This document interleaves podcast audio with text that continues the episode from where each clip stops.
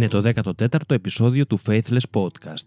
Το θέμα μας σήμερα είναι η μαγική σκέψη, ως ο βασικός τρόπος αντίληψης του κόσμου από άτομα εγκλωβισμένα σε θρησκευτικά δόγματα. Σε πολλά βίντεό μας μιλάμε για τη μαγική σκέψη με την οποία οι πιστοί των θρησκειών προσεγγίζουν πολλές πτυχές της πραγματικότητας. Πρέπει λοιπόν να εξηγήσουμε αναλυτικότερα τι εννοούμε και γιατί χρησιμοποιούμε αυτόν τον όρο. Η μαγική σκέψη, σύμφωνα με την επιστήμη της ψυχολογίας, είναι μια χαρακτηριστική συμπεριφορά των παιδιών. Τα παιδιά σε ηλικίες από 2 έως 8 χρονών περίπου έχουν την τάση να αντιλαμβάνονται με ένα δικό τους τρόπο τους κανόνες της λειτουργίας του κόσμου. Τα παιδιά στις ηλικίες αυτές έχουν ακόμα μεγάλα κενά γνώσεων για μια σφαιρική αντίληψη της ζωής και του κόσμου, με αποτέλεσμα να μην είναι για αυτά σαφή τα όρια της πραγματικότητας και οι λογικοί μηχανισμοί που διέπουν τον κόσμο. Ταυτόχρονα έχουν μια ισχυρή τάση για απόκτηση νέας γνώσης προκειμένου να καλύψουν αυτά τα κενά. Αυτός ο συνδυασμός θα οδηγήσει στο να αναπτύσσουν δικές τους θεωρήσεις του κόσμου που περιλαμβάνουν πολλές μαγικές σκέψεις, όπως ότι έχουν μαγικές δυνάμεις, ένα μαγικό σπαθί, μια μαγική μπέρτα και μαγικές ικανότητες να ελέγχουν τα πράγματα γύρω τους.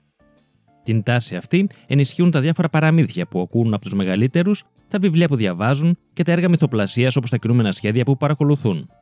Τα παιδιά συχνά συγχαίουν τα φανταστικά σημεία με τα ορθολογικά σε αυτές τις περιπτώσεις. Η σύγχυση των ορίων μεταξύ πραγματικού και φανταστικού είναι κάτι φυσικό, με δεδομένο τα περιορισμένα εμπειρικά δεδομένα από τη λειτουργία του κόσμου που έχει ένα παιδί. Όσο όμως με τον χρόνο συλλέγει περισσότερα εμπειρικά δεδομένα από τη λειτουργία του κόσμου και όσο γνωρίζει περισσότερα μέσα από το σύστημα εκπαίδευσης, η διάκριση γίνεται όλο και καλύτερη. Η φαντασία, που είναι εξαιρετικά ανεπτυγμένη στα παιδιά αυτής της ηλικίας, βοηθά επίσης στην εμφάνιση της μαγικής σκέψης. Τα εξωπραγματικά στοιχεία στα παραμύθια, τα κινούμενα σχέδια, στα μυθιστορήματα και τις ταινίες είναι πάντα γοητευτικά και διεγείρουν το ενδιαφέρον ακόμα και των ενηλίκων. Οι ενήλικοι, βέβαια, συνενούν να μπουν στο μαγικό κόσμο μιας ταινίας φαντασίας για να την απολαύσουν, χωρίς ωστόσο να τον συγχαίουν με τον πραγματικό κόσμο.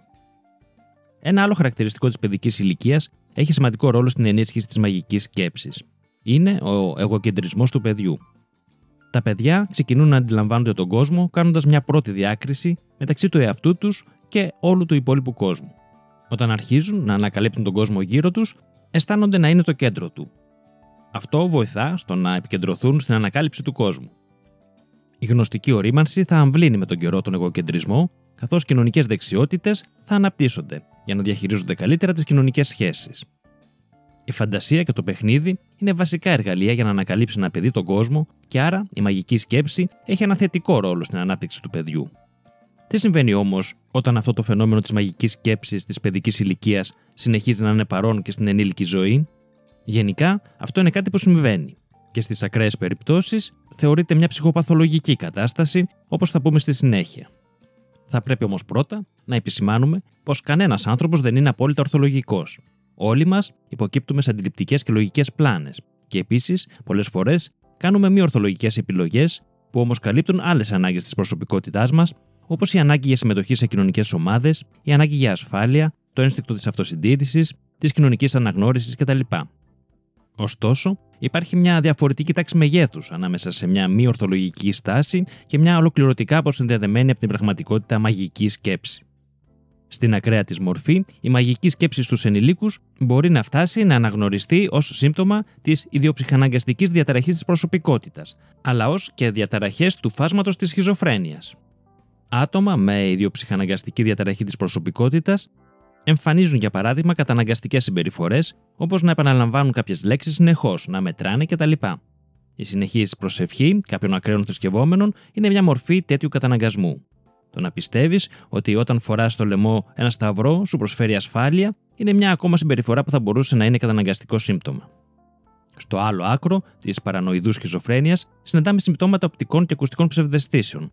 Κάτι σαν το όραμα του Απόστολου Παύλου όταν είδε και άκουσε τον Ιησού στην έρημο και μετά ίδρυσε τον χριστιανισμό. Πολλοί άλλοι άγιοι του χριστιανισμού ισχυρίζονται ότι έχουν βιώσει τέτοια οράματα, όπως για παράδειγμα ο συγγραφέας της Αποκάλυψης και οι προφήτες. Ένα άλλο σύμπτωμα της σχιζοφρένειας παρανοειδού τύπου είναι οι παραλυρηματικέ ιδέες, συνήθως ιδέες μεγαλείου, όπως για παράδειγμα ότι το άτομο έχει ειδική επικοινωνία με εξωγήινους ή θεϊκά όντα που του έχουν αναθέσει κάποιες αποστολές, όπως το να σώσει τον κόσμο. Κάτι μου θυμίζει αυτό. Αλλά το αν ο Ιησούς ήταν σχιζοφρενής είναι το θέμα ενός επόμενου podcast. Γενικά, οι θρησκείες προωθούν την ιδέα ότι θα πρέπει να έχεις κάποια μορφή επικοινωνίας με το Θεό. Και ενώ η γνωστική ψυχοθεραπεία προσπαθεί να αναδείξει το παράλογο στοιχείο των ψευδεστήσεων και των παραλυρηματικών ιδεών για να τις αποδυναμώσει, οι θρησκείες κάνουν το ακριβώς αντίθετο και προσπαθούν να τις δημιουργήσουν και να τις ενισχύσουν. Γενικά, αξίζει να σημειωθεί ότι οι επιστήμες της ψυχολογίας, της ψυχιατρικής και της φαρμακολογίας έχουν καταφέρει σε μεγάλο βαθμό να προσφέρουν λύσεις σε άτομα που υποφέρουν από ψυχικές ασθένειες, ώστε να είναι λειτουργικοί και σε πολλές περιπτώσεις να αντιμετωπίζουν πλήρως το πρόβλημα. Το ενθαρρυντικό είναι ότι ταυτόχρονα οι κοινωνίες χτίζουν αντιστάσεις στον στιγματισμό των ψυχικά πασχόντων, σε αντίθεση με πολλούς μαγικά σκεπτόμενους θρησκευόμενους που αντιμετωπίζουν την ψυχική ασθένεια ως δαιμονική δραστηριότητα. Αλλά ας επανέλθουμε στο ζήτημα της μαγικής σκέψης και ας δούμε πρώτα ένα παράδειγμα μιας μη ορθολογικής τάση που όμως δεν υποκρύπτει μαγική σκέψη. Όλοι μας έχουμε ευχηθεί χρόνια πολλά σε κάποιον που έχει τα γενέθλιά του. Η ευχή μας ξέρουμε ότι δεν θα έχει κανένα πραγματικό αντίκτυπο στα χρόνια που θα ζήσει ο αποδέκτης της ευχής. Το ξέρει και αυτός. Μας λέει ωστόσο ευχαριστώ. Η τυπική αυτή συμπεριφορά είναι ένας κοινωνικά καθορισμένος τρόπος για να δείξουμε το ενδιαφέρον μας για έναν άλλον άνθρωπο. Και για το ενδιαφέρον μας αυτό μας απαντά ευχαριστώντας μας. Το γεγονός αυτό δικαιολογεί την ανορθολογικότητα της συγκεκριμένης συμπεριφοράς. Πολλά έθιμα και παραδόσεις έχουν ανάλογα χαρακτηριστικά και ως ένα βαθμό δικαιολογούνται. Πολλοί όμως αδυνατούν να αντιληφθούν το κοινωνικό ρόλο αυτών των εθήμων και τα προσεγγίζουν με μαγική σκέψη. Πιστεύουν πραγματικά ότι μια ευχή ή στην περίπτωση των θρησκειών μια προσευχή πραγματικά έχει κάποια αποτελέσματα. Οι θρησκείες ενισχύουν μαγικές προσεγγίσεις του κόσμου, δημιουργώντας ή επιδεινώνοντας ήδη υπάρχουσες τάσεις υιοθέτησης μαγικών σκέψεων από ανθρώπους. Το αποτέλεσμα είναι άνθρωποι που εγκλωβίζονται σε θρησκευτικά δόγματα να έχουν αντιλήψεις και συμπεριφορές που κανονικά συναντώνται μόνο σε ψυχοπαθολογικές περιπτώσεις.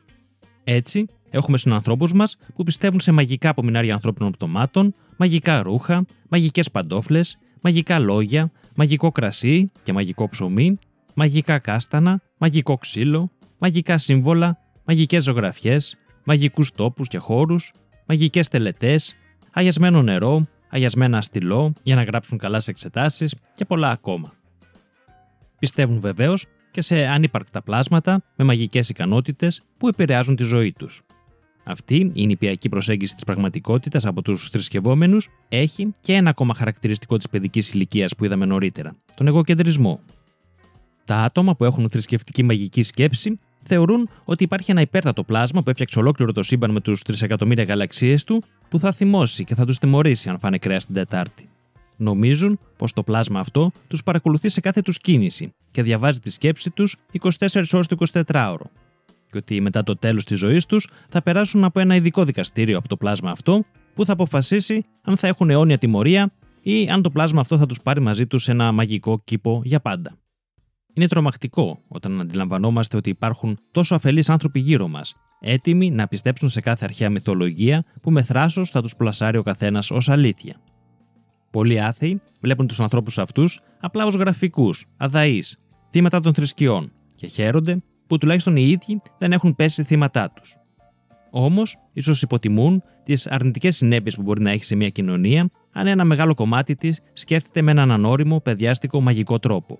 Οι συγκεντρώσεις των ψεκασμένων ενάντια στους εμβολιασμούς για την αντιμετώπιση της πανδημίας του κορονοϊού τις τελευταίες ημέρες, που σε μεγάλο βαθμό αποτελούσαν πρόβατα του Ορθόδοξου Πυμνιοστασίου, αλλά και οι στάσει πολλών χριστιανών και παπάδων σε όλη την διάρκεια της πανδημίας, δείχνει νομίζω τη σημασία που έχει, σαν άθεοι, όχι απλά να μείνουμε ικανοποιημένοι που εμείς την γλιτώσαμε από το να πέσουμε θύματα των θρησκειών, αλλά να κάνουμε την όποια προσπάθεια μπορούμε για να ζήσουμε σε μια κοινωνία που αποτελείται από ενεργούς, σκεπτόμενους και όριμους ανθρώπους και όχι από μεγάλα μωρά.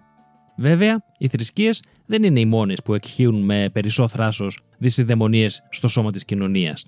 Το ίδιο κάνουν και πολλοί άλλοι τσαρλατάνοι όπως αστρολόγοι, μέντιουμ, θεραπευτές που προωθούν τα δικά τους μαγικά αφηγήματα με στόχο ένα κομμάτι της πίτα των αδαών που έχει καλά προετοιμάσει η θρησκεία. Πολλοί πολιτικοί θεωρούν πως άτομα εγκλωβισμένα στα θρησκευτικά ποιμνιοστάσια μπορούν να γίνουν οι χρήσιμοι ηλίθιοι που θα τους εξασφαλίσουν την πρόσβαση στην εξουσία, ακολουθώντας το αξίωμα πως κανένας δεν έχασε επενδύοντας στη βλακεία του ανθρώπου.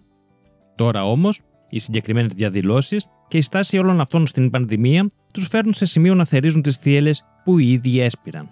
Καταλήγουν να παρακαλάνε απελπισμένοι με σκυφτό το κεφάλι την Εκκλησία να τους κάνει τη χάρη και να καθοδηγήσει το πίμνιο στα εμβολιαστικά κέντρα. Θα θέλανε να επιβάλλει και περιορισμούς στην είσοδο στους ναούς, που οι ίδιοι δεν μπορούν να επιβάλλουν δια νόμου, φοβούμενοι τους πρώην χρήσιμους και νυν επικίνδυνους ηλίθιους. Βέβαια, το να παρακαλάς στην Εκκλησία να βάλει πιο πάνω την υγεία του κόσμου από τα χρήματα που θα μαζευτούν στο παγκάρι και τελικά στους τραπεζικούς λογαριασμούς της είναι ανέκδοτο. Συμπερασματικά μπορούμε να πούμε ότι οι θρησκείες δεν είναι απλά απόλυτα μεγάλα ψέματα. Είναι κάτι πολύ χειρότερο. Είναι ο τρόπος να σκέφτεσαι ψεύτικα. Είναι η οργανωμένη αποδυνάμωση της ικανότητας να διακρίνεις την αλήθεια. Ένας τεχνητός τρόπος αποστέρησης της ευφυα του ατόμου. Κάνει τον άνθρωπο ευκολόπιστο θύμα κάθε επιτίδιου απαταιωνίσκου.